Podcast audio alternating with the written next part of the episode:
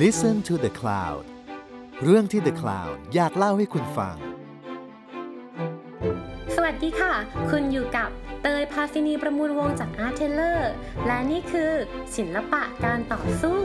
พอดแคสต์ที่จะมาเล่าให้ฟังถึงการต่อสู้ด้วยศิลปะ ของเหล่าศิลปินและนักสร้างสรรค์จากหลายยุคหลายสมัย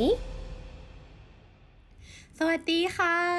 ยินดีต้อนรับเข้าสู่รายการศิลปะการต่อสู้อีกแล้ว วันนี้เรามีแขกรับเชิญคนใหม่ ขอเสียงตบมือ พี่ตะวันแนะนำตัวหน่อยค่ะสวัสดีค่ะ สวัสดีค่ะ ชื่อตะวันนะคะ คือสิ่งที่ตลกก็คืออะไรรู้ไหมคือขณะนี้ที่อัดอยู่อะพี่ตะวันยกมือสวัสดีจริงๆเว้ยสวัสดีจริง เป็นการแบบว่าห้องห้องส่งทิป ที่แบบว่าเออใช่อยากทำให้แบบเออรู้เหมือนกันว่าเออเหมือนจริงเลยอะไรอย่างนี้ ก็ชื่อตะวันนะคะแล้วก็เป็นตูดแล้วก็เราก็มารายการนี้เป็นครั้งแรก ก็ต้องบอกก่อนออกตัวก่อนเลยว่าแบบเออถึงเราจะเป็น LGBT เนาะเราก็ไม่ได้มีความรู้จากอินเดียเรื่อง LGBTQ ที่เป็นแบบ movement อะไรขนาดนั้น ดังนั้นเนี่ย วันนี้เราจะมาสวมแว่นตาแทน ผู้ชมทางบ้านที่เฮ้ยอาจจะมีความรู้ได้ไม่ลงลึกเหมือนกัน อ่าเฮ้ยเราก็แต่จะมารับความรู้จากน้องเตยในวันนี้เนาะโอเคกดดันเลยอะ ฉันกลัวเลยอะ ฉันจะมีความรู้พอไหมกดดันเลยไหมที่จะให้ความรู้อะ แต่ว่าจริงๆอะเหตุผลหลักๆ ที่พี่นาบะเชิญพี่ตะวันพี่นาบคือโปรดิวเซอร์เนาะเชิญพี่ตะวันมา เพราะพี่ตะวันเป็นคนที่มีแนวคิดและการวิพากษ์วิจารณ์สังคมน่าสนใจมาก ใช่ไหมคะ ใครบอกมาพี่นาโปรดิวเซอร์บอกมา บอกว่าแกโดนหลอกเฮ้ยแล้วเตยใครอยากทำต่อ LGBTQ อะ ต้องพี่ตะวันคนนี้อย่างนี้เลย แกโดนหลอกเอาอย่างนี้ดีกว่า วันนี้คือจะให้โอปิเนียตามที่แบบว่าเรารู้สึกนะแล้วเราก็คิดยังไงเราก็ต้องแบบพูดออกไป ถ้าเกิดว่าได้ PC หรือไม่ PC เราไปกระทบอะไรก็ขออภัยไว้ด้วยนะ ถ้าพี่ซีก็จะโดนตัดตั้งแต่ห้องส่ง ก็ต้องโดนมาเลยเก๋ตรงนี้ได้มาสิได้ลองสักเพตั้ราะงหนึ่งฉะนั้นน่ะวันเนี้ยเราจะมาคุยกันเรื่องศิลปะและภาพถ่าย คือเราเคยมีตอน LGBTQ art ไปแล้วตอนหนึ่งเว้ยพี่ตะวัน อันนั้นน่ะมันจะคุยกับพี่โอ๊ตมนเทียน จะเป็นตอนที่พูดเกี่ยวกับความรักและศิลปะใน LGBTQ แต่ตอนเนี้ยเราจะมาพูดถึงการเปลี่ยนแปลงการเรียกร้องสิทธิ LGBTQ เออว้าวและเล่าเรื่องศิลปะคลอไปกับการต่อสู้นี้เอง สังคมพอไหมสังคมโอ้เนาะตายละเลเวลบาร์คือแบบว่าสูงมากโอ๊ตมอนเทียนแล้วมาเป็นชั้นเลยเหรอคือแบบว่าคือแบบว่า เออ แบบว่า someone to แบบ no one นะแกแต่ว่าใครก็จะพยายามโอเคเราทำได้เราจะผ่านมันไป จะบอกก่อนโอเคว่าได้จะถามน้องเตยก่อนว่า พี่ตะวันปกติไปแบบพ วก movement LGBT อะไรพวกนี้แหมการต่อสู้ต่างๆ ม็อบเมิบหรือว่า pride parade ไพพาเลตหรอ ถ้าพูดถึงไพพาเลตก็คือแบบในเมืองไทยอะเราอาจจะยังไม่ได้มีแบบว่า movement อะไรที่แบบว่าเออเป็นจริงเป็นจังหรือว่าเป็นทางการเท่าแบบ อย่างที่เราเคยเห็นอะเนอะในแบบว่าซานฟรานซิสโกหรือว่าในไต้หวันไทเปอะไรแบบเนี้ยเขาก็จะแบบรณรงค์กันแบบชัดเจนมากๆแต่ในบ้านเราแบบเนี้ยเราเรายังไม่เคยไป อันนี้คือต้องยอมรับตรง แต่ว่า สำหรับการเคลื่อนไหวทางแบบ สติหรือว่าความรู้อะไรแบบเนี้ยเราก็คืออัปเดตอยู่ตลอดเวลาที่แบบว่า เออ movement ของชาวเราอะ ตอนนี้มันเป็นยังไงเราบ้างกฎหมายร่างไปถึงไหนแล้วอะไรแบบเนี้ยใช่เออก็คอยติดตามอยู่เรื่อยๆ ใช่ ซึ่งเราเตยเองอะเตยรู้สึกว่าในประเทศไทยมันมาแอคทีฟอย่างจริงจังอะช่วงประมาณแบบปีอืมสองปีนี้เยอะเนาะ คือถามว่าก่อนหน้านี้มันอืมมีไหม เตยลองไปค้นอะมันมีนะพี่ตะวัน แต่เหมือนกับมันไม่ได้แบบมาเป็นก้อนเดียวกันอะมันไม่ได้มีใครทำแล้วทำยาวอะเก็ตไหมมันทำแล้วก็เป็นกระจกหนึ่งเออกระจกเราหเลนึ่ยงไม่เห็นภาพ เออใช่เรายังไม่เห็นใช่ภาพชัดเจนอะไรเงี้ย ใช่ อีกส่วนหนึ่งที่น่าสนใจมากคือก่อนหน้านี้ถึงแม้ว่ามันจะมีการรณรงค์เกี่ยวกับ LGBTQ อะแต่มันจะเป็นในเชิงอย่างเช่นหนึ่งว่าเฮ้ย LGBTQ ไม่ได้เท่ากับเอดนะ หรือสองคือยอมรับอ่าสิว่าเราเป็นส่วนหนึ่งของสังคมเหมือนกัน แต่ว่ามันยังไม่เคยมีการต่อสู้ทางด้านกฎหมายอย่างจริงจัง จนถึงยุคนี้อะเพราะฉะนั้นแบบใช่ในไทยนะ ตอนเนี้ย เรากำลังอยู่ในช่วงเวลาที่แบบฮึดสู้มาก ๆ ในประวัติศาสตร์อ่าฮะเออ อย่างนี้ถ้าเกิดว่าเราจะเริ่มเริ่มลงไปเรียนรู้กับมันเนี่ย เราต้องเริ่มจากตรงไหนดีคะน้องเตยหุยมันยากมากเลยค่ะ พูดอย่างเงี้ย แต่ว่าเรารู้สึกว่าจุดแรกเล็ก ๆ ที่เรารู้สึกว่าแบบมันน่าสนใจคือเรื่องธงสีรุ้งเว้ยอืมสังเกตไหเอมอทำไมต้องเป็นสีรุ้งเนาะเออ คือจริง ๆ สีรุ้งอะ มันไม่ได้หมายถึงความหลากหลายนะ ไม่ใช่แบบสีแดงคือเกย์สีชมพูคือเลสเบี้ยนไม่ใช่นะ จริง ๆ แล้วธงสีรุ้งอะ มันมีความหมายของมันอยู่ในนั้น ใช่ ซึ่งตอนนี้ฉันต้องขอ Google เพราะว่าฉันอะลืมเว้ย แต่ว่าอะโอเคอันนี้ก็ยอมรับตรงๆเลยเหมือนกันว่าแบบเราก็ดูแค่ว่าแบบสีแต่ละสีอาจจะแทนเพศแต่ละเพใช่ศตาคืมอที่ฉัเรานคนน่ะส่วนใหญ่คิดเนาะใช่คือฉันน่ะเคยเขียนเอาไว้ในอาร์ทเทลเลอร์เหมือนกัน เออ ซึ่งเดี๋ยวก็จะเอามาแปะ แต่ประเด็นคือในแต่สีแต่ละสีอะพี่ตะวันมันเป็นการพูดถึงมุมมองต่างๆของชีวิตเว้ย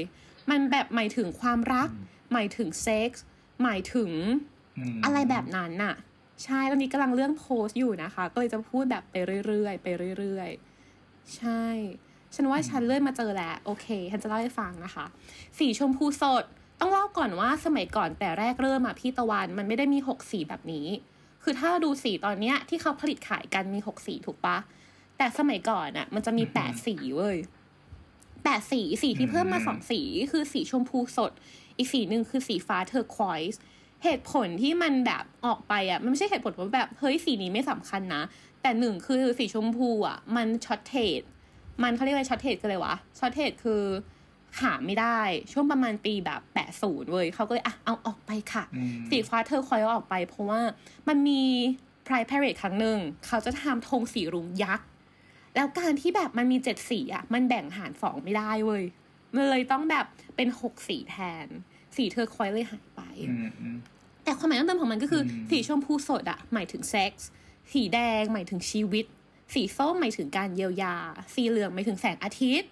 สีเขียวคือธรรมชาติ สีฟ้าคือเวทมนต์และศิลปะ สีม่วงเข้มคือความสงบสุข และม่วงอ่อนคือสีของจิตวิญญาณ คือออืมอืมมันมีนัยยะถึงชีวิตคือมันอะเหมือนกับ เออมันมีมันมีนัยยะเนาะใช่ที่เขาเลือกแต่ละสีอะไรแบบเนี้ย มันไม่ได้แบบกลุ่มกลวงเนาะแต่ว่ามันคือแบบเหมือนกับจิตวิญญาณของชาวเราที่แบบว่ารวมกันอยู่ในนั้น ใช่ แล้วเรารู้สึกว่ามันดีที่มันพูดถึงความธรรมดาของชีวิตว่าเฮ้ย LGBTQ ไม่เห็นจำเป็นจะต้องแบบตลกสีชมพูคือตลกอะไรอย่างเงี้ย เก็ตปะ ไม่จำเป็นต้องเป็นอืมสเตอริโอไทป์อะแต่ว่ามันก็มีชีวิตในรูปแบบของมันเช่นเดียวกันอะแต่จริง ๆแล้วจะมีแบบแฟกต์นิดนึงว่าสีรุ้งไม่ใช่สิ่งแรกที่ LGBT ใช้เป็นสัญลักษณ์ในการต่อสู้อะว้าวอีกแล้วตกใจเพราะว่าเขาเพิ่งรู้ว้าวแล้วอันนี้อะไรอะไรคือสัญลักษณ์แรกเริ่มเลยของกลุ่มเรา ต้องย้อนกลับไปในอดีตก่อน อดีตกว่านั้นอีกประมาณปีหนึ่งกะอาหนึ่งเก้าสามเก้าถึงหนึ่งเก้าสี่ห้ามันคือช่วงสงครามโลกที่สองอืมถูกปะแล้วตอนนั้นน่ะ คือนอกจากนาซีเขาจะแบนยิวแล้วเขาก็จับยิวเข้าแบบค่ายกักกันค่ายแบบใช้แรงงานหนักถูกไหมคนอีกกลุ่มหนึ่งที่อืมนาซีจับไปถือ concentration camp คือชาว LGBTQ โดยเฉพาะผู้ชายอืม เออเพราะเขามองว่า เฮ้ยยูเป็นชายชาวเยอรมัน เชื้อสายดีทำไมถึงแบบ ไม่ผลิตผลผลิตทางลูกอะไรอย่างนั้นน่ะเขาเลยถือว่าคนที่เป็น LGBTQ อะมีความผิดทางกฎหมาย และเขาใช้สัญลักษณ์เป็นสามเหลี่ยม หัวคว้ามสีชมพูอืมอืมอืม เป็นสัญลักษณ์ใส่เสื้อนักโทษ มันจะมีภาพเก่าๆเลย เดี๋ยวจะลงไว้ให้ดูคือ จะเป็นแบบ เหมือนกับค่ายกักกันอะแล้วคือทุกคนโกนๆหัว แล้วในเสื้อนักโทษมีสัญลักษณ์เป็นสามเหลี่ยมกับหัวสีชมพูอืมก็คือใช้เป็นสัญลักษณ์ในการ categorize เลยใช่ว่า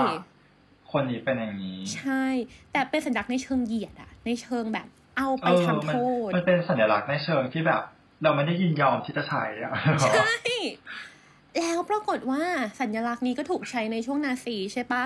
แล้วพอมันเกิดการต่อสู้ช่วงประมาณปี 50ถึง60น่ะสัญลักษณ์เนี้ยถูกเอามาใช้ ในที่อเมริกาที่เขาต่อสู้กันขึ้นมา คือต้องเล่าก่อนว่าตอนอเมริกายุค 50 มันเกิดสิ่งที่เรียกว่า lavender scare ขึ้นมา lavender scare คือการที่รัฐบาลสหรัฐอะ เขากลัวพวก LGBTQ มากว่าจะเป็นสายลับรัสเซียเฮ้ยเราเป็นตัวแล้วยังเราต้องเป็นนาตาชาอีกเหรอ คือแบบว่า นางใส่สืบเหรอรับบทนางใส่สืบเหรอ ใช่เจ้าคิดมากเจ้าคิดจริงคือทางสหรัฐอะเขารู้สึกว่า เฮ้ย ถ้าเกิดว่า เนี่ยเราเป็นตูดอะแล้วเราสามารถปกปิดชีวิตว่าเราอะรักร่วมเพศได้ เราก็ปกปิดความลับของรัฐบาลได้เช่นเดียวกัน เขาก็เลยบอกว่า ถ้าๆอยู่เป็นโต๊ด อันนี้เรื่องจริงหรือว่าเรื่องแต่งอะที่พูดมามีสาระหมดเลย เป็นเรื่องจริงหมดเลยเฮ้ยเรื่องจริงด้วยอะทำไมคิดกันได้ว่าแบบเป็นตัวเราจะต้องเป็นสายลับแต่ว่ามันไม่ใช่แค่ว่าเขาจับพี่ตะวันนะ ในยุคนั้นน่ะ เขาจับเพื่อนพี่ตะวันอืมด้วย คือพี่นับก็โดนจับ ถ้าพี่นับอะเป็นเพื่อนพี่ตะวันเออคือเหมือนกับว่าเฮ้ยอยู่คบถึงจะเป็นแบบคนแบบ heterosexual ก็คือโดนจับด้วยถ้าเกิดเป็นเพื่อนกับตุ๊ดเหรอ ใช่แรงใช่มากแรงมากสหรัใชฐ่เพราะพี่ตะวันน่าจะเคยได้ยินคำว่า red scare red scare คือการกลัวคอมมิวนิสต์ตอนช่วง 50 ปี 50น่ะที่เขาแบบสงครามยิงกันแรงๆอะ ใครก็แบบถ้าเกิดอืมชี้ว่า เฮ้ย คนเนี้ยเป็นคอมมิวนิสต์ก็คือถูกจับถูกอะไรอย่างเงี้ย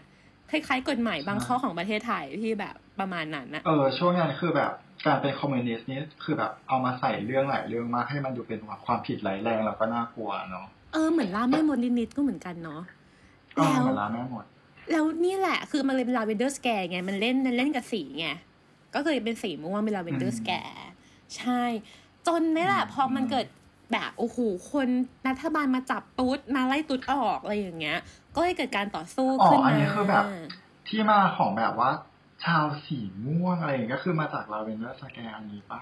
จริง ๆ แล้วว่าการใช้สัญลักษณ์แทนสีม่วงของ LGBTQ มีมาก่อนหน้านี้แล้วอืมในพวกแบบ literature วรรณกรรมอะไรต่างๆ ใช่ และจริง ๆ อะอืมสีรุ้งกับสีม่วงเนี่ยถูกใช้เป็นสัญลักษณ์มานานแล้ว อย่างเช่นมันจะมีแบบอ๋อในติมันมันจะมีหนังสือชื่อว่าแบบ The Rainbow หรือของอะไรอย่างเงี้ยที่พูดเกี่ยวกับเลสเบี้ยน เออแล้วแล้วเขาก็ใช้ชื่อว่า The Rainbow อะไรอย่างเงี้ยหรือใช้สัญลักษณ์ของสายรุ้ง แทนความรัก แทนความสิ่งที่ต้องปิดบัง แม้ว่าจะสมไม่สมปรารถนาก็ตาม เออออืมใช่หรือสีม่วงอะ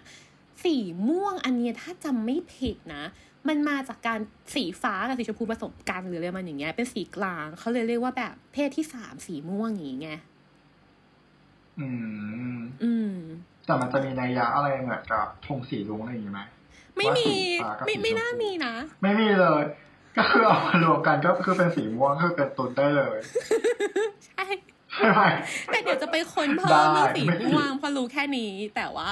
จะไปค้นมาให้เพิ่ม ใช่ได้กลับมาพอมันเกิดการต่อสู้ช่วงประมาณปี50-60ปุ๊บอะตอนแรกทุกคนต้องสู้ปิดหน้า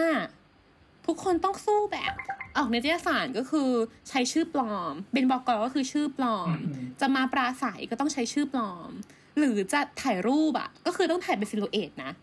คือสมมติแบบพี่นับบอกว่าแบบ ฉันอยากให้เธอมาเล่าเรื่องชีวิตรักของเธอเพื่อต่อสู้เพื่อแบบชาวเรามต้องถ่ายรูปแบบเห็นแค่เงาอะพอไม่งั้นน่ะอืมโดนรัฐบาลจับไง ถูกไหมก็คือต้องปกปิดตัวตน ใช่ สิ่งเนี้ยมาเปลี่ยนด้วยช่างภาพ เฮ้ย ฉันเข้าสู่สาระของการเป็นแบบศิลปะการต่อสู้ได้แล้วอะอะสิ่งนี้มาเปลี่ยนเพราะช่างไหนเล่ภาพ คือมันมีอืมช่วงนั้นคือช่วงปี 60 เนาะแล้วก็มีช่างภาพคนหนึ่งชื่อว่า ชื่อว่าเคลาฮูเซนเคโทบินลาฮูเซนเป็นช่างภาพเลสเบี้ยนผู้หญิง แล้วเขาก็เป็นแฟนกับบอกอที่ตอนเนี้ยเป็นคุณแม่แห่งเลสเบี้ยนการต่อสู้เพื่อเลสเบี้ยนชื่อว่าเบเบรากิตติงแล้วสองคนเนี้ยคือคนแรกที่ต่อสู้แบบเปิดหน้าเว้ย คือเบเบรากิตติงเป็นคนแรกที่ต่อสู้แบบปราศัยโดยที่ใช้ชื่อจริง แล้วไม่แบบปกปิดไม่ใส่แว่นดำไม่อะไรเลย คือฉันจะเปิดหน้าสู้ เพราะฉะนั้นมันจึงเกิดกระแสว่าเฮ้ยชาว LGBTQ อะเริ่มกล้าที่จะเปิดหน้าสู้กันมากขึ้น ในช่วงปี 60 ถึงแบบ 70น่ะ เราจึงเริ่มเห็นในนิตยสารเพื่อชาวเราที่หน้าปกอะจะเป็นชาวแบบเกย์หรือเลสเบี้ยนที่เปิดหน้ามากขึ้น อืมอืม ใช่ แต่ตซึ่องนตอนนั้นั้นนก็คือแบบาฮะมีกฎหมายอยู่ด้วยก็คือ ยังผิดกฎหมายอยู่ แต่ก็คือเกิดการปฏิวัติอะไรสักอย่างแล้วโดยการเปิดหน้านี้ใช่คือกฎหมาย อันนี้ที่มันว่าที่แบบหนึ่งห้ามเป็นรักร่วมเพศห้ามอะไรอย่างเงี้ย มันยังอยู่ในหลายหน่วยงานจนถึงปี 90 เลยนะ คือ FBI อะเก้าศูนย์เลยนะ ใช่ FBI ยังห้ามตูนเป็น FBI จนถึงปี 90น่ะ นานมากนะ ห้ามตุดเป็น FBI แต่ว่าให้ตุดเป็นสายลับรัสเซียได้งงไปหมดเพราะเขากลัวเราก็คือแบบเป็นว่าสารรัสเซียงงไปหมดไง เออเว้ยเออ มันประมาณห้าหกปีมานี้เอง พี่ตะวันที่รัฐบาลน่ะเพิ่งออกมาขอโทษ นานไหมที่มีกฎหมายแบบนั้นใช่ไหมใช่ใช่นานมากอืมใช่ และนั่นแหละ ตอนนั้นนะประมาณปี 60 70นะยังคงมีการใช้ถลักเป็นสามเหลี่ยม สีชมพูหัวคว่ำซึ่งถ้าถามเตยเตยรู้สึกว่า จริง ๆ มันก็ใช้แทนความเจ็บช้ำได้นะ เหมือนกับการเอาสัญลักษณ์เดิมนี้แหละ ที่ชาว LGBTQ อะ ถูกทำร้ายถูกข่มเหงอะ มาใช้ซ้ำเพื่อพูดว่าเฮ้ยเราเคยถูกข่มเหงขนาดไหนในอดีต หรือตอนนี้เองก็ตาม มันก็มีในยะทางด้านนี้เหมือนกัน แต่ว่าฮาร์วีย์มิลค์ฮาร์วีย์มิลค์ที่มีหนังของเขาด้วยชื่อว่ามิวอะที่เป็นมีโอ้ยอันนี้คุณแล้ว อันนี้คุณแล้ว Stonewall ใช่ไหม ใช่แต่ว่ามิลค์จริง ๆ เขาตายก่อน Stone Warrior หนึ่งปีเนาะอ้าวเหรอใช่โป๊ะใช่หนึ่งไม่ไม่ไม่โป๊ะมันคือเรื่องเดียวกันมันคือเรื่องเดียวกัน คือฮาร์วีย์มิลค์อ๋อเขาแต่เป็นเขาคือคนเริ่มอะไรอย่างนี้ไหมใช่เขาเป็นนักการเมืองอ่าซานฟรานซิสโกเนาะที่เขาแบบ เฮ้ยต่อสู้เพื่อ LGBTQ ใช่เขาเป็นเขาเขาเขาเป็น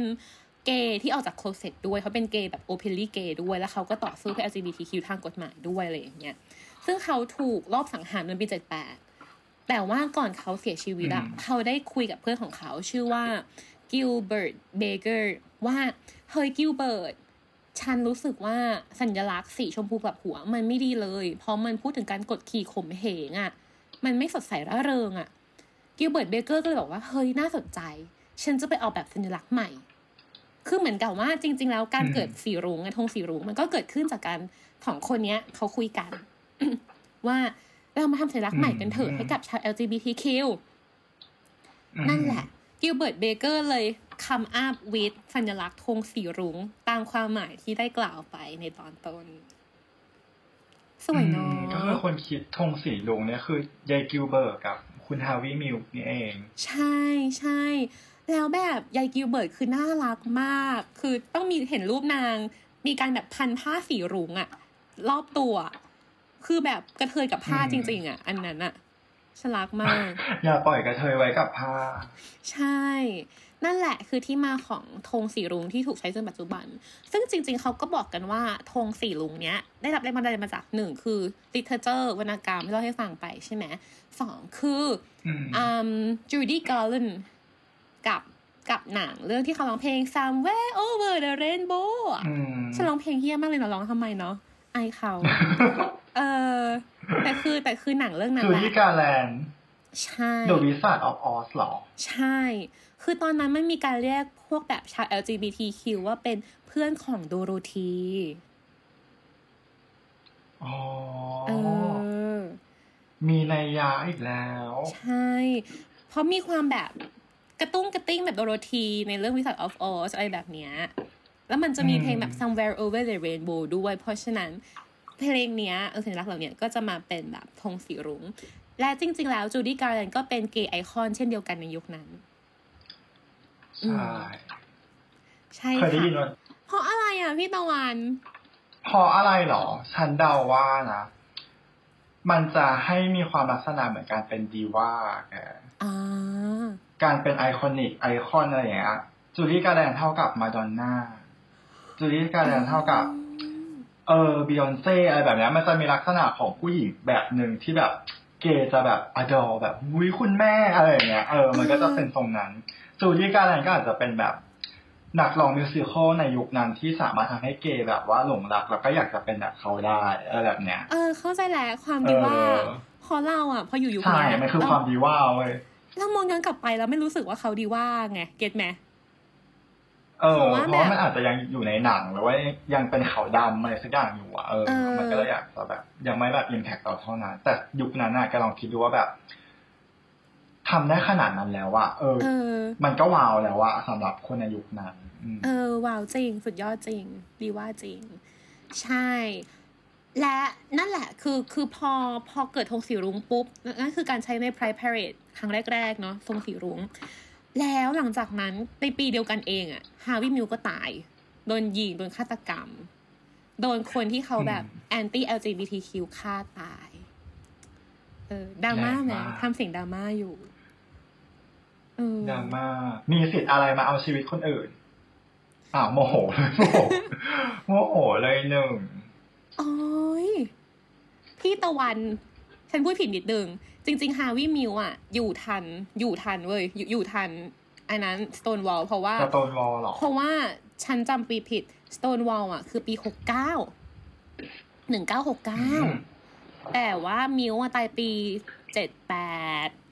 อยู่ทัน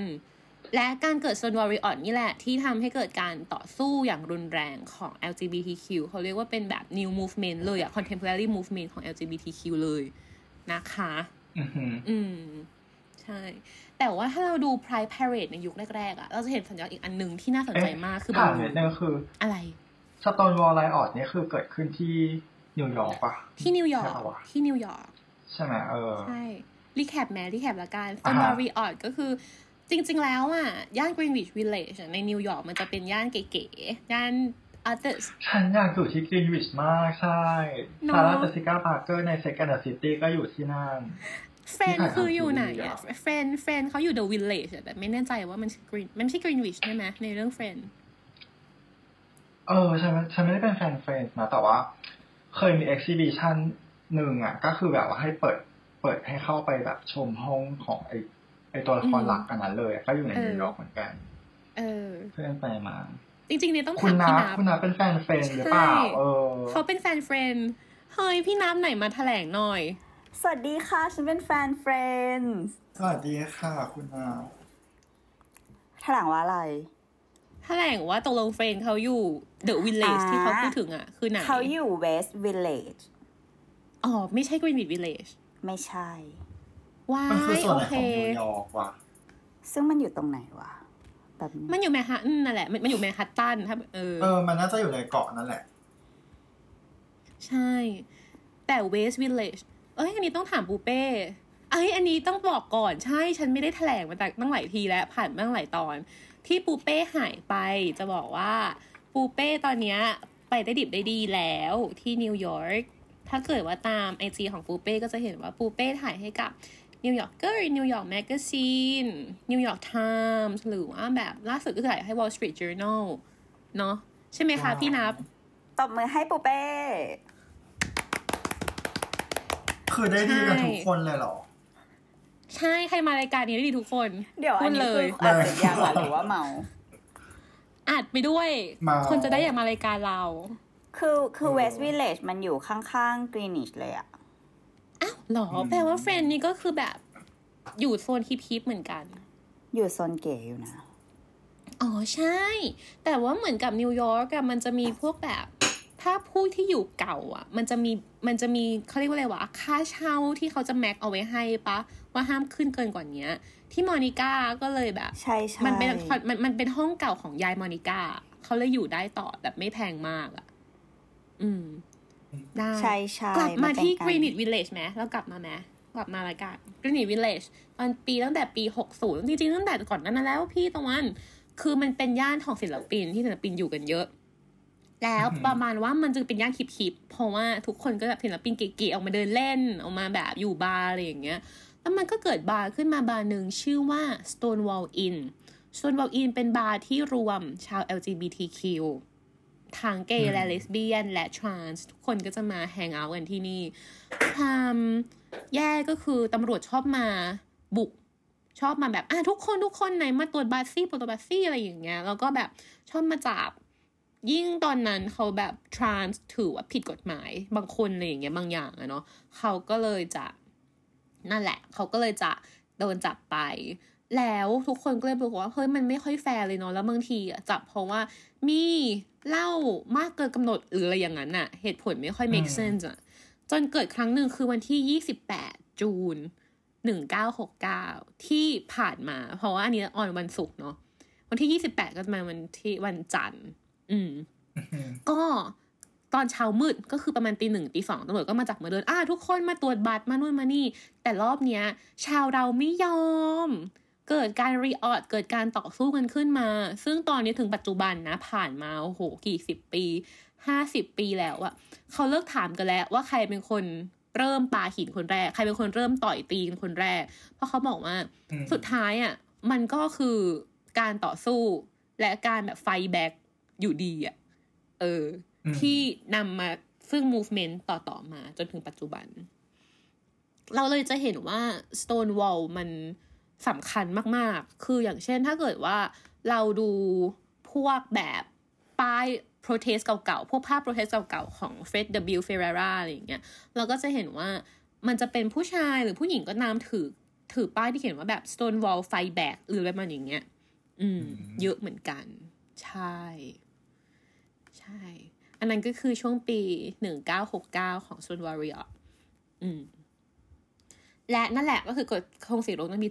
78หลังจากนั้นมาก็คือจะเกิดการต่อสู้มาเรื่อยๆอะไรอย่างเงี้ย อีกสัญลักษณ์หนึ่งที่ยุคแรกใช้คือบอลลูน ลูกโป่งอะไรแบบเนี้ยตาม Pride Parade เพราะว่ามันสวยมันน่ารัก จริงๆเหตุผลน่าจะประมาณนี้แหละ แล้วความเก๋ไก่ก็คือเขาจะเขียนที่บอลลูนว่า am a gay balloon ก็คือเรื่องแต่ละอย่างมาจากแบบความ ความสดใสแล้วก็จริตของตัวเองล้วนๆเลย ใช่ใช่มากและสิ่งเหล่านี้ที่มันยังแบบเหลือให้เราดูอะส่วนใหญ่มันมาจากพวก journalist ถูกปะ แต่มีคนหนึ่งที่เขาถ่ายภาพ parade ของ Pride Parade อะที่นิวยอร์กนะ ตั้งแต่ประมาณปีโอ้เจ็ดศูนย์หกศูนย์เจ็ดศูนย์ถึงปีเก้าศูนย์ที่เขาแบบเริ่มไม่ไหวแล้วอะคือคุณ George Dudley George Dudley เขาไม่ได้ถ่ายในมุมของ journalist ที่ เฮ้ย มีอะไรเกิดขึ้น what where fight fight w ที่เขาจะใช้กันน่ะแต่เขาถ่ายในมุมของ LGBTQ เองอะเขาเองก็เป็นเกย์อย่างเงี้ยเพราะฉะนั้นอะอืมเขาจะถ่ายในมุมมองที่แบบ เฮ้ย คนนี้น่ารัก คนนี้มีชีวิตชีวา แล้วภาพเหล่านั้นแหละที่ทำให้เราได้เห็นบรรยากาศที่แท้จริงของ Pride Parade ภาพเหล่านี้ทุกอย่างมันจะเก็บอยู่ในอาร์คีฟเนาะอีกอย่างหนึ่งที่สำคัญมากของช่วงปี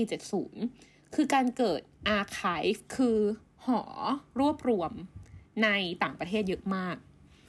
อย่างเช่นมันเกิดสิ่งที่เรียกว่า Lesbian History Archive หรือว่าเกิด LGBTQ Archive the Center ต่างๆ พวกเหล่านี้คือเขารู้สึกว่า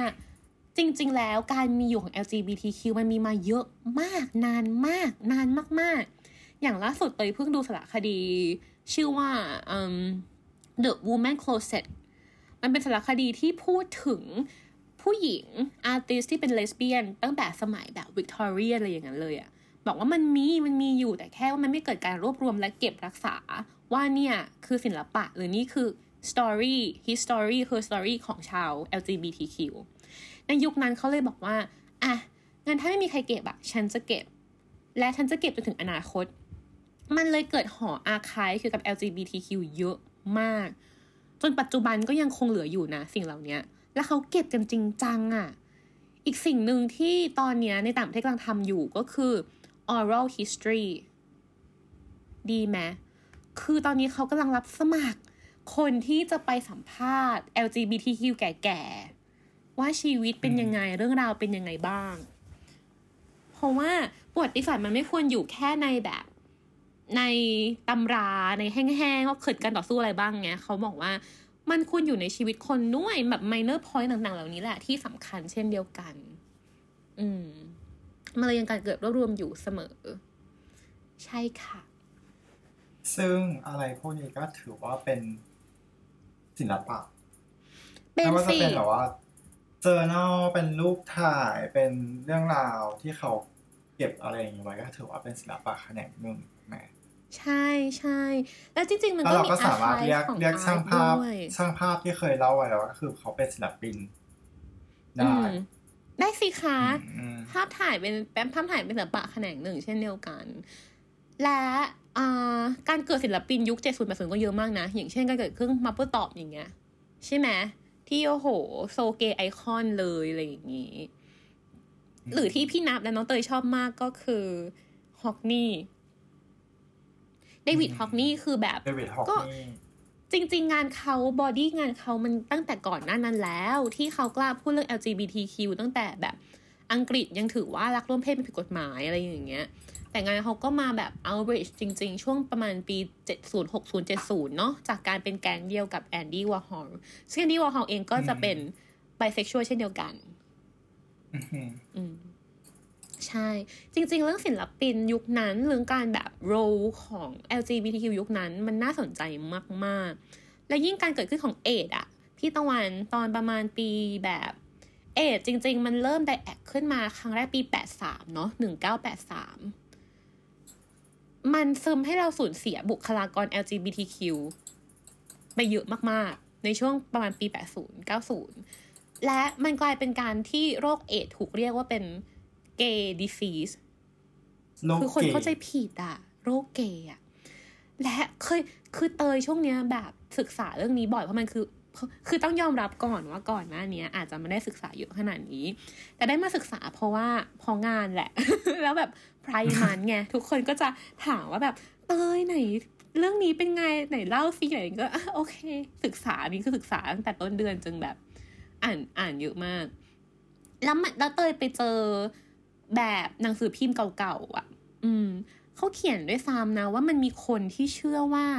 โรคเอดส์อะคือโรคที่พระเจ้าส่งมาเพื่อลงโทษ LGBTQ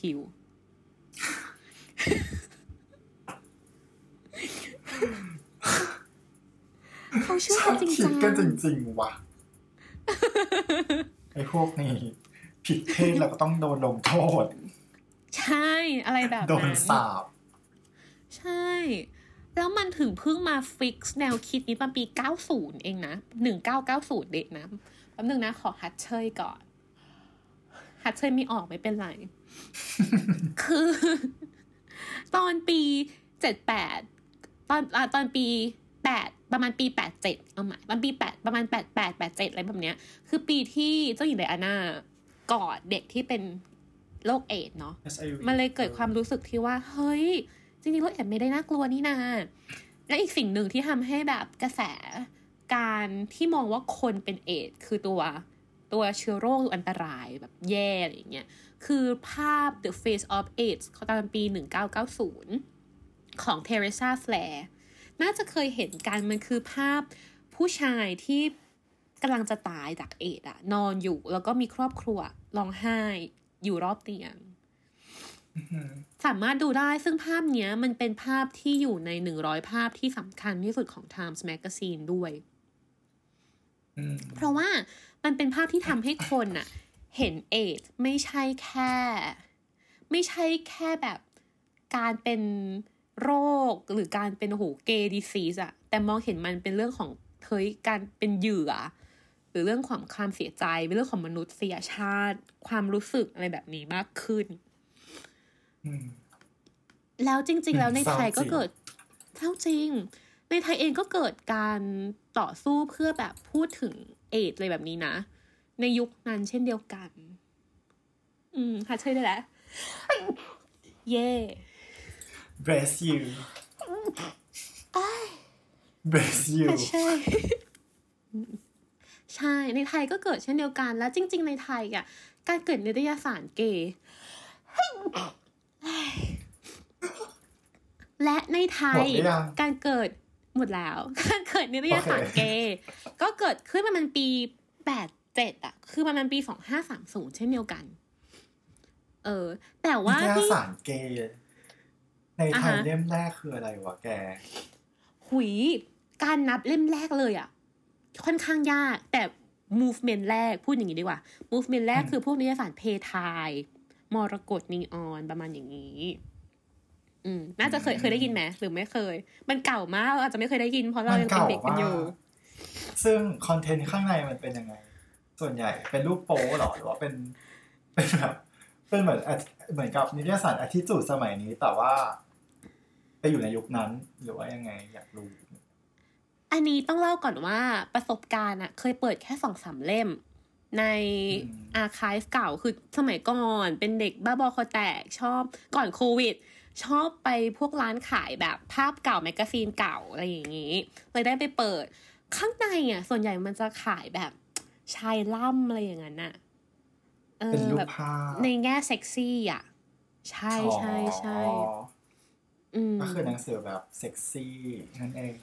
ใช่ แล้วก็จะมีพวกเรื่องเรื่องใต้สะดือเรื่องเสียวก็มีอยู่อืม เรื่องเสวไม่เสียว เสวเรื่องเสียวเออ เรื่องเสียวก็มีใช่อยู่คุณใหม่ เรื่องเสวถูกต้อง หรือว่าอย่างเช่น คือจริง ๆ แล้วตั้งแต่ก่อนจะมีหนังสือเป็น magazine ภาพอะ มันมีคอลัมน์หนึ่งชื่อว่าโกปากน้ำในนิตยสารวัยรุ่นทั่วไปอย่างเงี้ย ซึ่งหลาย ๆ ตอนเองอะก็ฟีเจอร์เรื่องราวแบบ อ่า เรื่องเสวเกี่ยวกับ LGBTQ ทางด้าน เกย์อะไรอย่างอืงี้มเช่นเดียวกันแล้วก็เหมือนเคยได้ยินมาเขาจะมีแบบเซกชันหนึ่งไว้แบบให้หาคู่ได้ด้วยที่แบบส่งจดหมายมาแบบว่า PR ตัวเองใช่ไหมแล้วก็แบว้ายบจริงเหรอ ใช่เคยเคยเหมือนกับได้ยินมาแบบมีเล่มหนึ่งให้แบบส่งจดหมายเข้ามาแบบหาคู่อะไรแบบเนี้ยแล้วเขาก็หลังแล้วเราต้องลงก็ถือที่อยู่ของเราหรือไงคือสมัยนั้นน่าจะไม่มีเบอร์โทรศัพท์ปะหรือมีแล้วใช่แล้วฉันก็ไม่แน่ใจว่าจะให้คอนแทคติดต่อกลับไปยังไง แต่ว่าเหมือนกับ อาจจะเป็นที่อยู่เนี่ยแหละแล้วก็อาจจะไปนัดอือฮึเจอกันสักที่หนึ่งอะไรแบบเนี้ย เออ Tinder เอาสมัยมากเลยอย่างนี้คือนั้น Tinder Tinder ยุคแรกจริงอันนั้นคือแบบทิงเยอร์ยุคแรกเลยอะเออ อันนี้ไม่เคยได้ยิน แต่ว่าฉันน่ะ เตยอะรู้สึกว่า ในไทยอะ movement ทาง LGBTQ ส่วนใหญ่ไม่ถึงว่าสื่อออกมาส่วนใหญ่มันจะเป็นในทางแบบ เนี่ยเซ็กซี่เรื่องเสวเรื่องอะไรแบบเนี้ย แต่ว่าคือก็มีมาเรื่องชีวิตมันก็มีมากขึ้นเรื่อยๆ เราว่านะ แต่ในยุคแรกเลยก็ตามมันมันถูกมองไปทางนั้นเยอะ หรือถ้าเกิดดูพวกข่าวเก่าสมัยก่อนอะไรอย่างเงี้ย เราก็จะเห็นว่า LGBT อะไรอย่างเงี้ยจะถูกมองในแง่ลบซะเยอะ อย่างเช่นมองว่าตามเทรนฝรั่งเออคือเขามองว่า เนี่ย คนเป็นตุ๊ดอะเป็นเพราะตามเทรนฝรั่ง เราสูญเสียความเป็นไทยเพราะเป็นตุ๊ด อันนี้คือมาจากนิตยสารสีกรุง ประมาณช่วงปีสองห้าสองศูนย์ประมาณอย่างนั้นที่เคยอ่านนะ อืม โอ้ยอะไรพวกเนี้ยแล้วก็เป็นฉันแบบอ่านฝมาเยรั่งอะมากว่ะแกทำกันบ้านเก่งมากอะแต่คืออ่านเยอะมากช่วงเดือนเนี้ย คือสิ่งหนึ่งที่จะทำก็คือเขาเรียกว่าแบบ visual history ไง เพราะฉะนั้นเราต้องรู้ประวัติศาสตร์ก่อนที่จะเอาภาพไปใส่หรือว่าเอาแบบ อะไรไปใส่ถูกไหมล่ะก็เลยอ่าน แต่เราอะเคยได้ยินมาเคยอ่านมาว่าในไทยจริง ๆ มีคนที่เก็บ archive LGBTQ นะ แต่ว่าไม่ได้ไม่ได้เป็น public archive อะจะเป็น private archive ก็คือเก็บไว้เป็นคนคนเดียวอะไรอย่างเงี้ย อืมอืมอืมใช่ ในอนาคตก็อยากจะไปคุยเหมือนกันซึ่งเราจะหวังให้มาจากรัฐก็คือมันจะไม่เกิดขึ้นหรอหรือว่ายังไงมันน่าจะไม่เกิดขึ้นเพราะนะ เพราะว่า ทำไมเขาไม่เห็นความสำคัญเนาะงงรู้สึกว่ารัฐมักจะให้ความสำคัญกับกับประวัติศาสตร์ภาค พูดไงดี ภาค เอ่อ ใหญ่ ๆ หน่อยแหมเออ ไม่กล้าพูดอะไรเยอะเลย ไม่รู้ว่าพูดได้ไหม หรือให้ความสำคัญกับอย่างอื่น เช่น เรือดำน้ำหรือว่าอะไรอย่างนี้หรอ ดูแบบภาครัฐเขาชอบเก็บวัดวาอารามอะไรอย่างงี้ไหมหรือเรื่องเกี่ยวกับอ๋อราชวงศ์หรือว่าอะไรอย่างงี้มากกว่า แต่ว่าวิถีชีวิตอะไรอย่างเงี้ย มันก็จะมีหน่วยเอกชนที่เป็นคนเก็บอย่างเช่นคุณอเนกอนาวิกมูลอย่างเงี้ยก็จะเป็นคนที่ชอบเก็บเกี่ยวกับภาคประชาชนวิถีชีวิตแบบนี้เป็นหลัก อืม แต่นั่นแหละ ถ้าจะให้เมาเรื่องกรมศิลป์เรื่องอะไรอย่างเงี้ยก็คือเมาไปจ้าสามชาติ มันก็จะมีปัญหาอะไรยุบยิบแหละ เรื่องการบูรณะเรื่องอะไรแบบเนี้ย อืม ที่เตยยังรู้สึกว่าเราก็เราก็ค่อนข้าง มีปัญหาจุกจิกเรื่องการบูรณะมาเรื่อยๆอืมอืมนะคะ ใช่อย่างนี้แล้วก็ถามคือจะถามอ่าอะไรส่วนใหญ่ก็คือมันก็คือมันจะเกิดจากศิลปินที่แบบเป็นอินดิวิ u a ว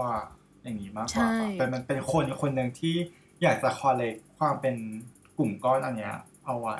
ใช่ไหมใช่ มันมันมักจะเป็นแบบนั้น อืมหรือจริง ๆ ตอนนี้ก็มีมูลนิธินะ ถึงแม้ว่าเราจะไม่ค่อยได้เห็นแต่ก็มีมูลนิธิซึ่งเดี๋ยวเราไปสืบมาให้เพิ่มเติมว่าแบบยังไงบ้างตอนปัจจุบันนี้อะไรอย่างเงี้ย อืม แล้วแบบพี่ตะวันมีไหมกย์ไอดอลที่ชอบหรือแบบ LGBTQ ไอดอลที่ชอบ ปกติอะ ฉันก็จะตาม ทุกทุกคนเลยเนอะที่เป็นแบบว่าไอดอลที่แบบว่า เป็นชายจริงหญิงแท้อะไรก็ไม่ไม่ไม่แบบเลือกว่าจะต้องเป็น LGBTQ เท่านั้น แต่ถ้าจะให้เลือกว่าเป็น LGBTQ อะฉันว่า Freddie Mercury อะ เก๋นะไหนเล่าแบบสิเออนางคือฉันว่าในยุคนั้นอะมันก็ยังเป็นยุคที่แบบเกย์ยังแบบ ไม่ได้แบบว่า open อะไรมากขนาดนี้ใช่ปะแล้วอืมนางอะก็เป็นนักร้องที่เป็นแบบ แนวร็อกแอนด์โรลอะแก คิดดูว่าคิดดูว่าแฟนเพลงอะเออ มันจะมีความ macho มากแค่ไหนแล้วมันจะมี มันมันเอามันเอา opposite แกเข้าใจปะว่ามันเอา opposite กับแบบว่า ว่ากับไลฟ์สไตล์กับความเป็นตัวตนของนักร้องมากแล้วแบบเฟรดดี้ m ม r คิวรีอะ แต่งหญิงในเพลง ในเพลงอันนี้เลยอะมีเพลงหนึ่งของเขาเลยเหรอะดีเกิอนไม่เป็นไรเราก็ Google Google ก็ อัดไป Google ไป แต่พอพูดถึงแบบฉันได้ออกแล้วา I want เพล to งอะไร break คะ free วายไม่เคยไม่เคยเห็น ไม่เคยเห็นนางแต่งหญิงเลยเลยแบบเลยอะ ใช่ อันนั้นก็คือแบบว่า แต่งหญิงกันยกยกวงวายใช่แล้วแบบว่า เหมือนกับมันพอเทศความเป็นเกย์ผ่านแบบ ผ่านสื่อผ่านเพลงอะไรแบบนี้ในยุคนั้นน่ะอืม กับกลุ่มแฟนเพลงที่น่าจะแบบว่า มาโชว์มากๆอะแก เออนึกออกมันเลยทำให้ฉันรู้สึกว่านึกออกเออ มันแบบมันว้าวอะที่แบบเขาสามารถกล้าเป็นตัวเองแล้วก็กล้านำเสนอ สิ่งที่เขา open อะต่อต่อต่อต่อแบบแฟนเพลงหรือว่าต่อกับ คนทั่วโลกอะเออ ในตอนนั้นในแบบเนี้ย อีกคนหนึ่งก็น่าจะเป็นที่เคยมา Freddie collab collab กับนางด้วยอะ คือ David Bowie Under Pressure อะ โอ้ยอันนี้ก็ดี เออ David Bowie ก็ชอบมาก ใช่ คือ David Bowie อย่างที่พี่ตะวันบอกว่าด้วยความที่แฟนเพลงมันมัน macho หรือว่ามันยังรู้สึกว่าแบบต้อง heterosexual สีอะไรอย่างเงี้ย มันมีปกเอออืม The Man Who Sold the World ด้วยซ้ำนะ ที่เดวิดโบวีอะเขาขายใน international อะ ปกหนึ่งเป็นปกการ์ตูน แต่ปกที่ขายในอังกฤษอะจะเป็นปกเขาแต่งหญิง เคยเห็นเออเคยเห็นอันนี้ปะคือความตลกคือนางบอกว่า อันเนี้ยไม่ใช่แต่งหญิง อันเนี้ยคือ man dress dress ของผู้ชาย ชุด dress สำหรับสุภาพบุรุษเอาสิเออแล้วก็มันก็คือแบบการไม่และชุดเนี้ยแบ่งเพศอืมไม่แบ่ง gender อะแก ใช่เก๋นะและชุดชุดเนี้ย คือ Mick Jagger ก็ใส่ เอออืมคนที่ดีไซน์ชื่อว่าชื่อ Fish นามสกุลเขาชื่อนามสกุลเขา Fish แล้วเขาเป็นคนที่ดีไซน์เสื้อผ้าผู้ชายตามแบบภาพวาดยุคศตวรรษที่สิบเจ็ดอะไรแบบเนี้ย ด้วยความที่เขารู้สึกว่า อ้าวทำไมในยุคนั้นผู้ชายไม่เห็นจะต้องแบบสีดำอะไรอย่างนี้เลยวะ เราเป็นผู้ชายใส่สีฟ้าชมพูก็ได้อะไรอย่างเงี้ยใส่กระโปรงก็ได้เขาก็เลยออกแบบเสื้อผ้าแบบนั้นทำให้เดวิดโบวีอะในปก The Man Who Sold the World version ที่ขายในอังกฤษ หรือตอนที่เขามาแบบ rearrange ใหม่มามามาทำใหม่ มามา reissue เออมา reissue ตอนปี 92อะเขาก็เป็นเวอร์ชั่นอังกฤษเว้ยที่ขายทั่วโลก คือเหมือนตอนแรกอะเขากลัวคนยังไม่ยอมรับ เขาก็เลยขายแค่อังกฤษก่อน เพราะอังกฤษมันจะมีความแบบความพังก์คือมัน conservative ก็จริง แต่มันก็มีความโหดสมัยใหม่ด้วยในเวลาเดียวกัน ถูกไหมแล้วเป็นบ้านเขาอืมอะไรอย่างเงี้ยมันก็จะเป็นภาพเขาคือสวยมากที่ต้องมันคือใส่ชุด เดรสสีฟ้า แล้วนอนบนตั่งอะแล้วก็ถือไพ่เออเก๋เนาะเก๋ แล้วช่วงนั้นแหละถือคือว่าช่แบวงบที่เขาศิลปินในอืมศิลปินในยุคนั้นคือแบบเหมือนกับเป็นรุ่นถากป่าเหมือนกันนะที่แบบกล้านำเสนออะไรแบบนี้ให้แบบเออ เป็นมรดกให้โลกเนี่ย เออ ใช่ เรารู้สึกว่าเดวิดโบวีอะเขาคือ เขาคือคนที่ สำรวจพื้นที่ตรงกลางระหว่างเพศอะคือเขาก็อืมแต่งงานมีลูกมีเมียอะไรอย่างงี้ใช่ไหมแต่ว่าเขาก็รู้สึกว่าทำไมผู้ชายจะต้องไม่ใส่กระโปรงวะ อะไรแบบเนี้ยคนแรกๆของโลกอะแล้วเรารู้สึกว่าเออทางของในโลกของ pop culture พวกนี้ดีกว่า เราก็เลยแบบอืมชอบมาก และแม่เราก็ชอบเขามาก ดีใจเนอะอืไม่ต้องไปกำหนดเจนเดอร์ให้เสื้อผ้า อันนี้คือแบบ เขาเป็นคนแรก ๆ ที่แบบ คิดได้ ใช่ ใช่ใช่แล้วพอเรามาดูมันกลายเป็นรากฐานให้กับ โอ้โห แบรนด์อย่างกุชชี่เหมือนกันนะ หรือคนอย่างแบบ Harry Styles อย่างเงี้ยก็มีความ Bowie สูงมาก ๆ เช่นเดียวกัน อืมอืมอย่างถ้าเราดูคอลเลกชันใหม่ ๆ ของกุชชี่ที่ทำโดย Alessandro Micheleอืมก็จะมีความแบบ unisex Queer ถูกไหม ใช่ มันมันไม่แบบมันไม่หญิงไม่ชายแล้วอะคือทุกคนใช่ สามารถใส่ตัวนี้ได้คืออยากเรียกว่ายูนิเซ็กฉัเลยก็เรียกว่าป็นแบฟนบมิเคเล่เหมือนกันอุ้ยฉันรักมิเคเล่มาก ฉันรักเขามาก ใช่แต่ด้วยเงินที่มีอะ ก็คือซื้อได้แค่แบบลิปสติกอะไรแบบนั้นอะ เนาะเออ ใช่ แล้วแบบกูชี่อย่างเงี้ย ยิ่งหลังๆ มันก็จะมีความ เนี่ย เราไม่อยากใช้คำว่ายูนิเซ็กเพราะมันยิ่งกว่ายูนิเซ็กอะ มันคือความนูทรัลทางเพศ หรือแม้แต่นางแบบในแบบเขาอะคือเป็นผู้หญิงก็จะหน้าตาดูไม่ผู้หญิงแบบจ๋าผู้ชายก็จะไม่หน้าตาแบบโอ้โหมาโชมาโชอะไรอย่างเงี้ยอืมใช่เส้นแล้วแบ่งแต่งทางตัวเพก็ศจะมัแบนบมันเลือนลางไปทุกที่แล้วอันเนี้ยคืออนาคตที่มันควรจะเป็น เออสำหรับเออแฟชั่นหรือว่าทุกอย่าง เออเจนเนอเรสแล้วอะแล้วพี่ตะวันรู้สึกว่าตอนนี้แบบ environment อะไรอย่างเงี้ยในไทยหรือต่างประเทศอย่างเงี้ยมันมันต่างกันเยอะไหมแล้วมองยังไงบ้างสำหรับ LGBTQ ใช่ปะใช่ใช่อ๋อเราว่าไทยอะถึงแม้จะบอกว่าเออยอมรับอะไรอย่างงี้ใช่ปะอืมแต่เรายังรู้สึกว่าเอาจริง ๆ การยอมรับอย่างแท้จริงอะคือการยอมรับพวกเราด้วยกฎหมายเลยอืม ก็ขอบคุณอะก็ขอบคุณอย่างหนึ่งที่แบบว่า ยอมรับในสื่อในการดำรงชีวิตอยู่ที่แบบว่าเออเราไม่ไปพื้นที่บางพื้นที่แล้วโดนปาหินอะไรแบบนะเออขอบคุณที่ไม่เป็นอย่างนั้นแล้ว ซึ่งมันควรจะไม่เป็นอย่างนั้นนะเข้าใจไหมเราเรามีสิทธิเสรีภาพเต็มที่เออ แต่การยอมรับที่แท้จริงคือการยอมรับด้วยกฎหมายเนอะอืมเออ ถ้าเกิดว่าเราได้กฎหมายเลสเซพรบผู้ชีวิต whatever อะไรก็ตามอะ อันนั้นอะคือเออเราถึงจะกล้าพูดว่าเราอะเท่าเทียมกับต่างประเทศ เออออืมก็จริง เพราะว่าพี่ตะวันเตยนั่งรีเสิร์ชอะไรอย่างเงี้ย แล้วเตยก็เห็นว่า เฮ้ย ในในต่างประเทศอะ เขามีกฎหมายแต่งงาน same sex marriage อะ ตั้งแต่ประมาณปี 2001 นะ ประเทศแรกที่ให้แต่งงานได้ปี 2001 นะ คืออัมสเตอร์ดัมที่เนนี่เธอปีร์แลอะนไรด์เนอะแล้ว นี่ปีอะไรใช่แล้วคะ เออ แล้วมันจะแบบมีแบบเนี่ย same sex marriage act อะไรอย่างเงี้ยที่ approve มาเรื่อยๆเรื่อยๆเรื่อยๆเลยอย่างเงี้ย แต่กลายเป็นว่าประเทศเราก็ยังไม่ยอมรับการแต่งงานเพศเดียวกัน ใช่ ทั้งที่ LGBTQ อยู่ในสื่ออยู่ในอะไรแบบเนี้ย เยอะมากจนกลายเป็นเรื่องปกติจนจนแบบคนต่างประเทศมองเข้ามา ยังอาจจะคิดว่าแบบเฮ้ยไทยอะมีกฎหมายอันนี้แล้วด้วยซ้ำไปอะ เออ แต่ว่าเราไม่มีเลยเว้ยแก อันนี้คือความแบบมันฉาดมากๆเลยกับ สิ่งที่เป็นอยู่อะเนาะเออ เออ เราอะมีคำหนึ่งซึ่งชอบมาก แล้วเราชอบใช้อธิบายกับ LGBTQ ในไทยคำว่าผี LGBTQ ไทยอะ LGBTQ ไทยอะเป็นเหมือนผี คือมีอยู่แต่ไม่มีอยู่อะเก็ตไหมเออคือ โอเค ทุกคนรับรู้ว่ามี LGBTQ อยู่นะ มีการแบบเห็นคนนี้มีโอเครู้ แต่มันก็ไม่มีอยู่ก็คือไม่ได้รับการยอมรับทางกฎหมาย มันเหมือนกับที่พี่ฟาโรดเคยพูดในคลิปอะว่าในไทยมันคือการ tolerate คือการทนได้ แต่ไม่ใช่การ accept ไม่ใช่การยอมรับ อืมโอ้ยเจ็บนะใช่เจ็บนะ ต้องมาทนอะไรกันเราเหรอ เราทำอะไรให้นักหนาถึงจะต้องมาทนวะ เอาจริงๆป้าเราคิดว่าเราอะเราไม่ชอบคำว่า LGBTQ อะไรแบบนี้เลยอะรู้สึกว่าเออมันยิ่งเป็นการเพิ่มความแบ่งแยกอะเอออืมเรารู้สึกว่า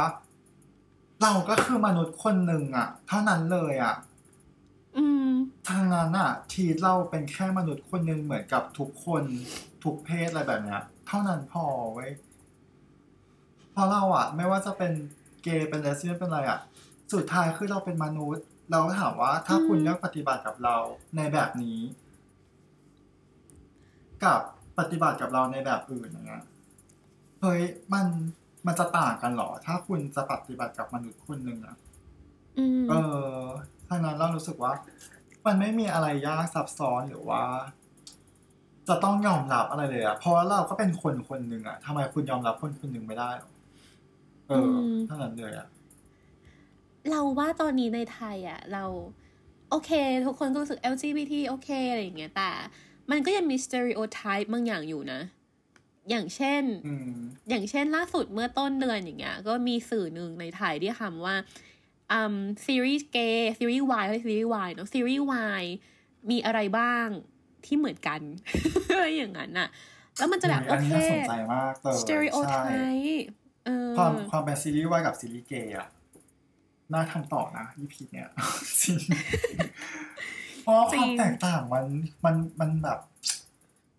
ซับซ้อนอยู่นะเอาจริง ๆ ว่ามันเราเราเราจะแบ่งช่องมันยังไงหรือว่าเราจะแบ่งประเภทของงานเนี่ย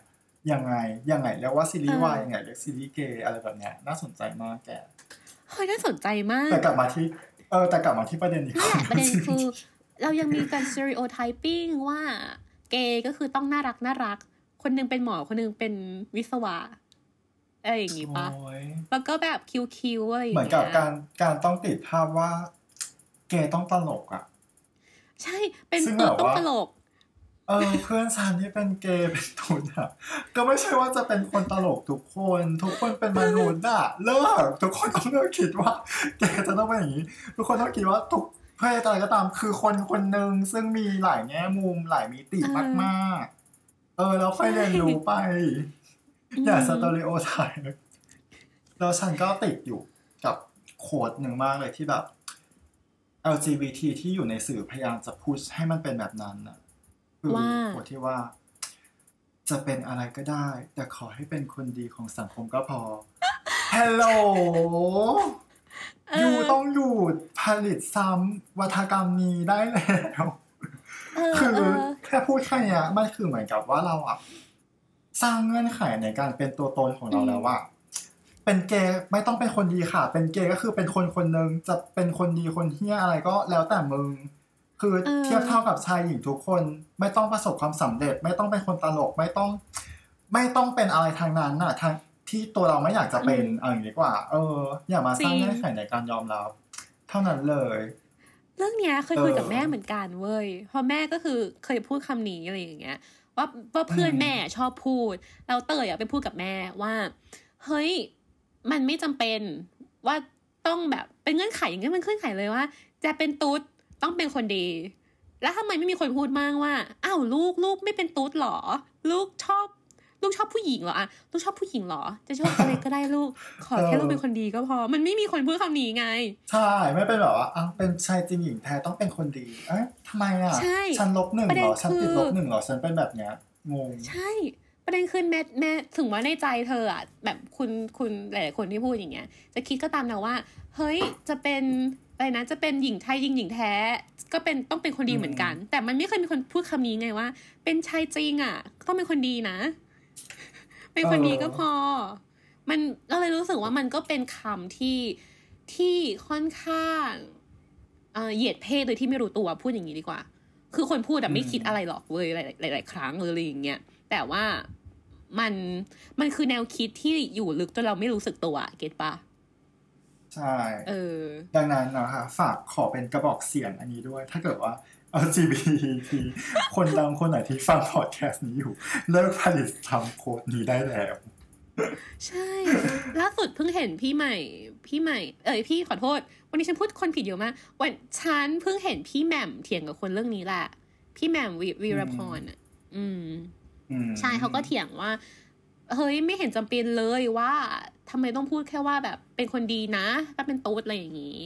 อืมอืมอีกอย่างหนึ่งอะที่เรารู้สึกว่าในต่างประเทศอะน่าสนใจมาก movement ช่วงประมาณอุ้ยสองสามปีมาเนี้ยพี่ตะวันคือเราเริ่มมีงานศิลปะที่เรียกว่าอืมอย่างเช่น trans gaze คือการทำงานศิลปะโดยที่เรามองผ่านมุมมองของ transgender อะคือเราไม่รู้สึกตัวเว้ย อย่างเช่น เราดูใหม่ในดูงานศิลปะมากฉันก็ยังไม่หรือดูอะไรแบบเนี้ยฉันยังไม่รู้จักเออ Trans อย่างที่ Grace เหรอ trans trans gaze อย่างเช่นคนที่เราชอบที่ทำชื่อว่า Rollins Philomene คือประเด็นก็คือเราอะไม่รู้ตัวเว้ย ว่าเราอะดูงานศิลปะผ่านมุมมองเมลเกสหลาย ๆ ครั้ง อย่างเช่นภาพแบบอืมอย่างเช่นภาพที่เรื่องที่ดังอยู่ตอนนี้ อย่างเช่นภาพผู้หญิงร้องไห้อะไรอย่างเงี้ยมันคือมันคือค่อนข้างเมลเกสอะคือผู้ชายที่มองว่าเฮ้ยผู้หญิงสวย ผู้หญิงร้องไห้สวยอะไรอย่างนั้นน่ะแล้วมันก็แบบอย่างเช่นการกระทำของเขาก็แย่มากๆด้วยอะไรอย่างงี้เนาะ แต่ว่าช่วงหลังๆมาเนี้ยมันเกิดสิ่งเรียกว่า trans gaze หรือ lesbian gaze ขึ้นมา คือเราไม่เคยมีภาพถ่าย transgender ที่รู้สึกแบบสนุกสนานเฮฮาแบบที่เขาเป็นจริง ๆ ไม่ใช่แบบที่สื่อให้เขาเป็นอะแล้วอืมคนก็คือถ่ายกันขึ้นมาหรือ lesbian gaze ที่เราชอบคืองานของ Janet Spicer คนเนี้ยเขาถ่ายแฟนแล้วแฟนเขาเป็นไดท์ไดไดท์คือไดท์คือทอมค่ะเขาเรียกว่าทอมเนาะแล้ว เราไม่เคยเห็นภาพในสื่อใดๆก็นามอะถ่ายภาพทอมแบบ โอ้โห คนคนนี้สวยจังเลยอะแต่ว่าเจเน็ตสไปเซอร์ถ่ายภาพแฟนเขาแบบที่เรารู้สึกว่า ผู้หญิงคนเนี้ย เห็นว่าคนคนนี้สวย เห็นความงามในสิ่งนี้ เดี๋ยวฉันจะแบบพยายามส่งรูปเข้าไป ในกลุ่มของพวกเรา เพราะบางภาพมันลงไม่ได้ เพราะมันโป๊แต่ว่ามันสวยมากคือลองไปแบบ Google ดูได้นะคะ อืม ใช่เออ Google เราไม่ค่อยขึ้นเลยอะเดี๋ยวลองส่งมาเซอยากดู ได้แป๊บนึงกำลังหาวิธีการอยู่ว่าแบบมันส่งยังไงในนี่ฉันว่าฉันต้องส่งเราในไลเซิร์ชน์เจนเซิร์ชเจเน็ตสเปเซอร์ขึ้นเจเน็ตแจ็คสันงงนะเจเน็ตจำเนื่องนะเดี๋ยวส่งไป อันนี้คือเจเน็ตสไปเซอร์เออยังไม่ได้ถามเตยกลับเลยว่าแบบ เออมีศิลปิน LGBTQ ในดวงใจของตัวเองไหมครับช เยบอะคนไหนมาก เหนื่อยมากถ้าเกิดว่า Choose ต้องลิส one ต์เพราะว่าเยอะมาเลือกกแป๊บ The นึง Best นะมาคนหนึ่ง The Base เลยเหรอหนึ่งหนึ่งไม่ไหวว่ะเอาจริง เออเอาเป็นเอาเป็นคนที่สนใจอยู่ละกัน ได้ เออ ยากมากเลยอะคือยากเพราะว่าเรารู้สึกแต่ละคนมีจุดแข็งที่แตกต่างกันหมดเลย ในแต่ละยุคด้วย อย่างเช่นมันจะง่ายขึ้นถ้าบอกว่า เตยชอบคนไหนที่สุดในยุคศตวรรษที่แบบ หนึ่งเก้าสองศูนย์อย่างเงี้ยอะอาจจะพอตอบได้ แต่มันก็จะผ่านกินระยะเวลาประมาณหนึ่งตอนอีกตอนหนึ่งคิดออกไหมเพราะมันก็จะไล่มาเรื่อยๆ ทุกทศวรรษอะไรอย่างเงี้ยเขียนกันแบบกินเวลาเวลาหนึ่งตอนก็คือพูดเยอะมากหนึ่งใช่เฮ้ยอันนี้เพราะคือว่าทองหมอ ใช่ สวยไหมสวยเนาะสวยเนาะเฮ้ยหน้าเหมือนผู้ชายมาก ไม่ใช่ไม่ใช่ รูปที่สองอะ คือ trans gaze คือคนนี้เป็น transgender รูปแรกอะ คือทอม อ๋อ สวยเนาะที่คือนางถ่ายเป็นสวย nude ใช่ไหมมาก ใช่คือนางถ่าย นางถ่ายแฟนสวยมากจนฉันแบบ เออ เออเออ สวยสวย ใครในดวงใจ อืม เออได้ได้ยากยังไม่ได้ ยาก ยาก เอาพูดถึงคนล่าสุดที่เพิ่งศึกษาละกันได้ไหมเอางี้ดีกว่า คนล่าสุดที่เพิ่งศึกษา ก็คือ Alice Austen Alice Austen เป็นช่างภาพผู้หญิง ยุควิกตอเรียน เธอคิดดูสิวิกตอเรียนอะวิกตอเรียนคือยุคที่ผู้หญิงใส่กระโปรงยุคสุ่ม แล้วก็แล้วก็แบบเคร่งจริยธรรมอะเออ ผู้หญิงไม่สูบบุหรี่อะ ยุคนี้เฮี้ยนเอาจริงๆใช่ ยุคนี้เนี่ยพยายาม normalize อะไรที่ศาสนาจักรพยายามยัดเยียดให้แบบสุดขีดอยู่นะ ไหนแล้วสิก็มีแคคือปสั้นๆก็ได้ ก็คือรู้สึกว่า การค่ะเป็น LGBTQ ของเรา มันมีมายาวนานมากๆ ก็คือแบบตั้งแต่ก่อนยุคกลางอะไรอย่างเงี้ยอืมก็ยังมีวัฒนธรรมไม่ว่าจะเป็นแบบกรีกโรมันอะไรอย่างเงี้ย ที่นักรบผู้ชายก็จะเลี้ยงเด็ก นักรบชายรุ่นเด็น้กองเด็กเออเออเลี้ยงต้อยว่ะเออนั่นแหละมาเป็นแบบว่าคู่บัดดี้กันอย่างเงี้ยหรือว่าในยุคนั้นน่ะกรีกโรมันคือทรีตผู้หญิงเป็นแค่แบบ แม่พันธุ์เลยอะแก แล้วเขาก็จะไม่มีความความสุขเสพสังวาสอะไรกับผู้ชายด้วยกันเองอะไรแบบเนี้ย แต่พอมายุคกลางเปิดบาททุกอย่าง มันถูก normalize ให้เข้ารูปเข้ารอย ไม่ใช่สิแบบใช้คำว่าเข้ารูปเข้ารอยแล้ว จะดูไบแอสกับ LGBT ถูกทำให้เป็นเหมือนกับที่ศาสนามันอยากให้เป็น เออมก็คือแบบ การรักเพศเดียวกันผิด หรือว่าอืมเออ ก็คือแบบว่า เป็นยุคเดียวกับการที่การเป็นการล่าแม่มดเลย ผู้หญิงที่แบบ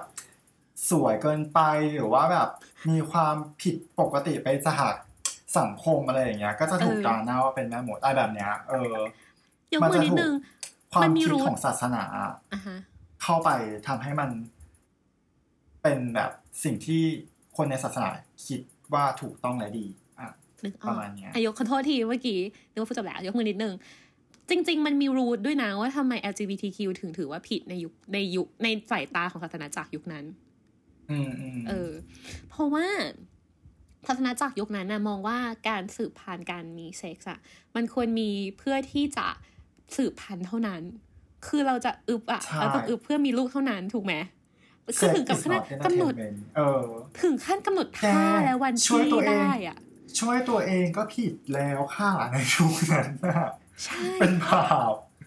คือโชว์คือบาปห้ามทำอะไรอย่างเงี้ยคือ pleasant ทางอะไรก็ตามเป็นบาปหมดเลยความสุขเป็นบาป ความสุขทางเออเพศอะ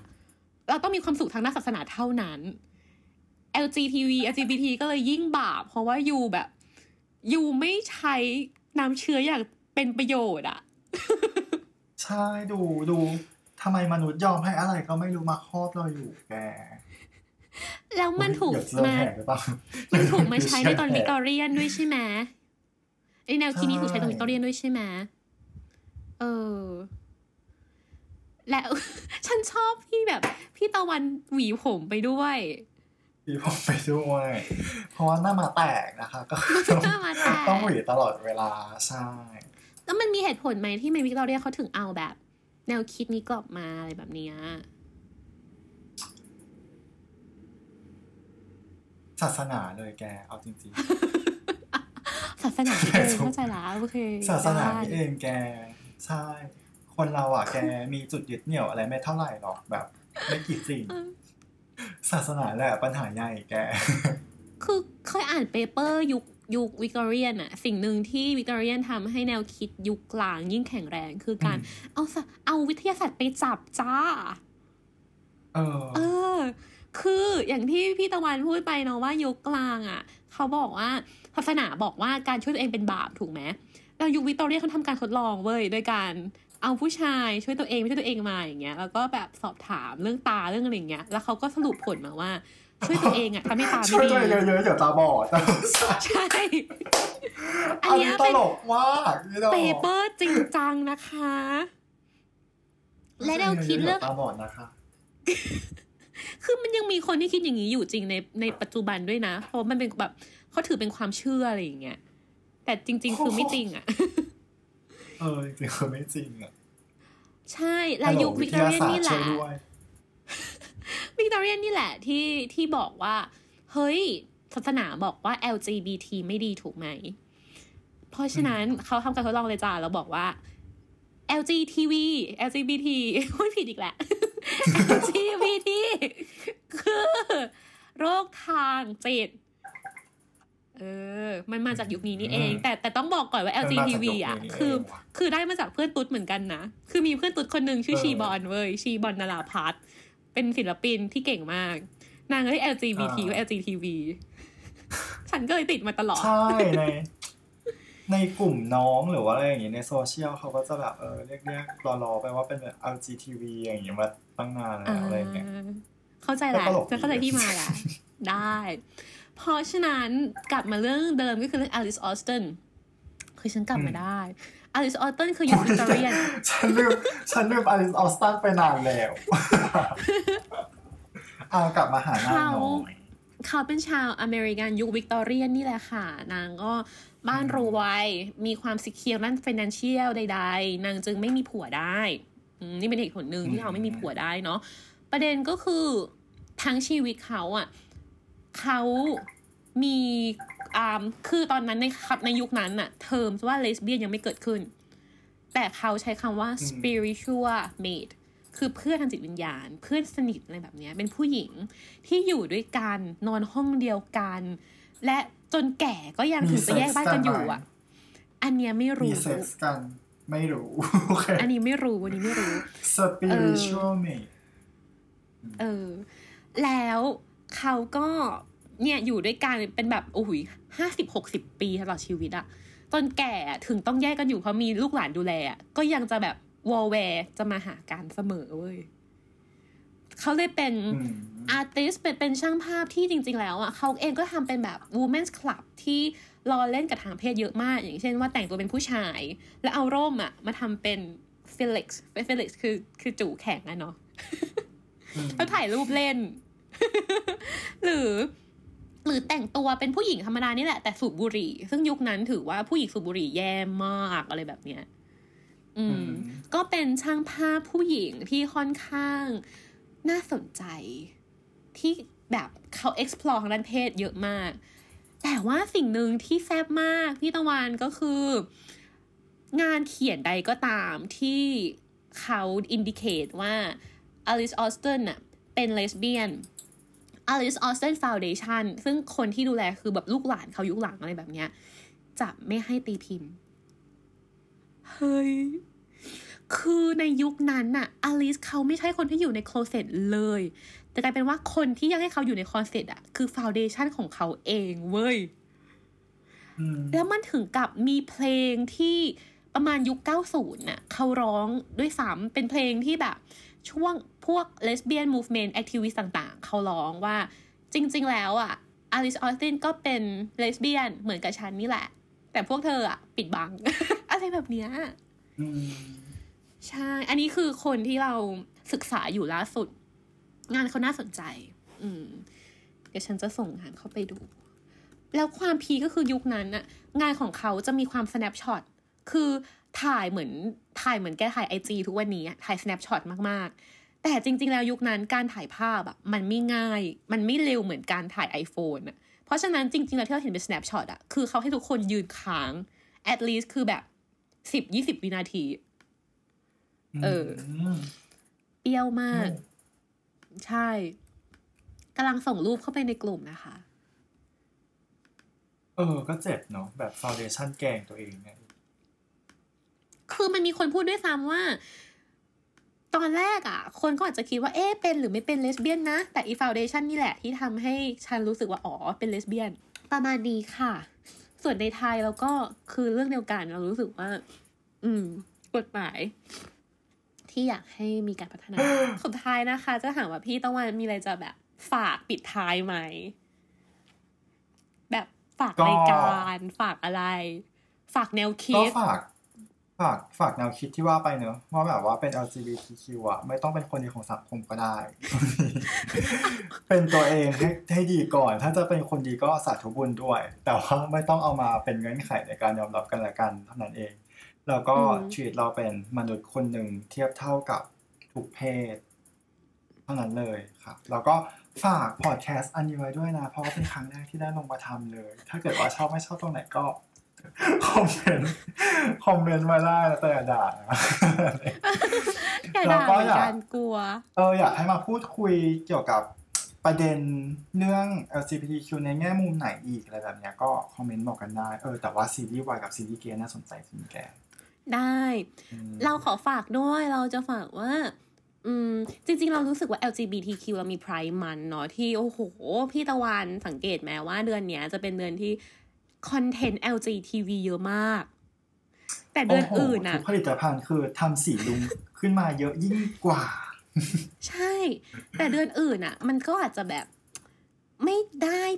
ไม่ได้ถูกนำเสนอเยอะขนาดเนี้ยเรารู้สึกว่าเกลี่ยก็ได้เว้ยคือแบบ โอเค เรามีเดือนไพรมันที่เราจะมาเรียกร้องสิทธิของ LG TV แต่เดือนอื่นๆน่ะ เราก็อยากให้มีการพูดถึงและการต่อสู้เรื่องสิทธิอย่างเงี้ย ต่อเรื่อยๆนะ ในทุกๆ สื่อในทุกๆคน เพราะมันไม่ควรจะเป็นแค่เรื่องของธงสีรุ้ง หรือรองเท้าสีลุงหรือของสีลุงที่แบบ ให้ตายเถิดน่ารัก เออทุนนิยแต่มมันควรจะเป็นจะเอาใช่ใช่แล้วสุดท้ายหลังๆมาเนี้ยมันถูกพูดด้วยซ้ำนะว่าจริง ๆ สีรุ้งธงสีรุ้งอย่างเงี้ยถูกใช้เป็นเครื่องมือทุนนิยมหรือเปล่า ให้คนมาแบบซื้อออืม แต่ว่าแต่ว่าเราควรพูดถึง มันและต่อสู้เพื่อมันอะไปเรื่อยๆ เป็นกระบอกเสียงให้มันในทุกๆ เดือนเช่นเดียวกันนะคะและนี่คือศิลปะการต่อสู้ตอน LGBTQ เฮ้ยยาสววัสจังดีค่ะสวัสดีค่ะ เจอกันใหม่ตอนหน้าอยากให้พี่ตะวันมาอีกตอนไหนก็คือให้คอมเมนต์บอกได้เลย ขอบคุณนะคะ เจอกันค่ะ ติดตามเรื่องราวดีๆ และรายการอื่นๆจาก The Cloud ได้ที่ readthecloud.co หรือแอปพลิเคชันสำหรับฟังพอดแคสต์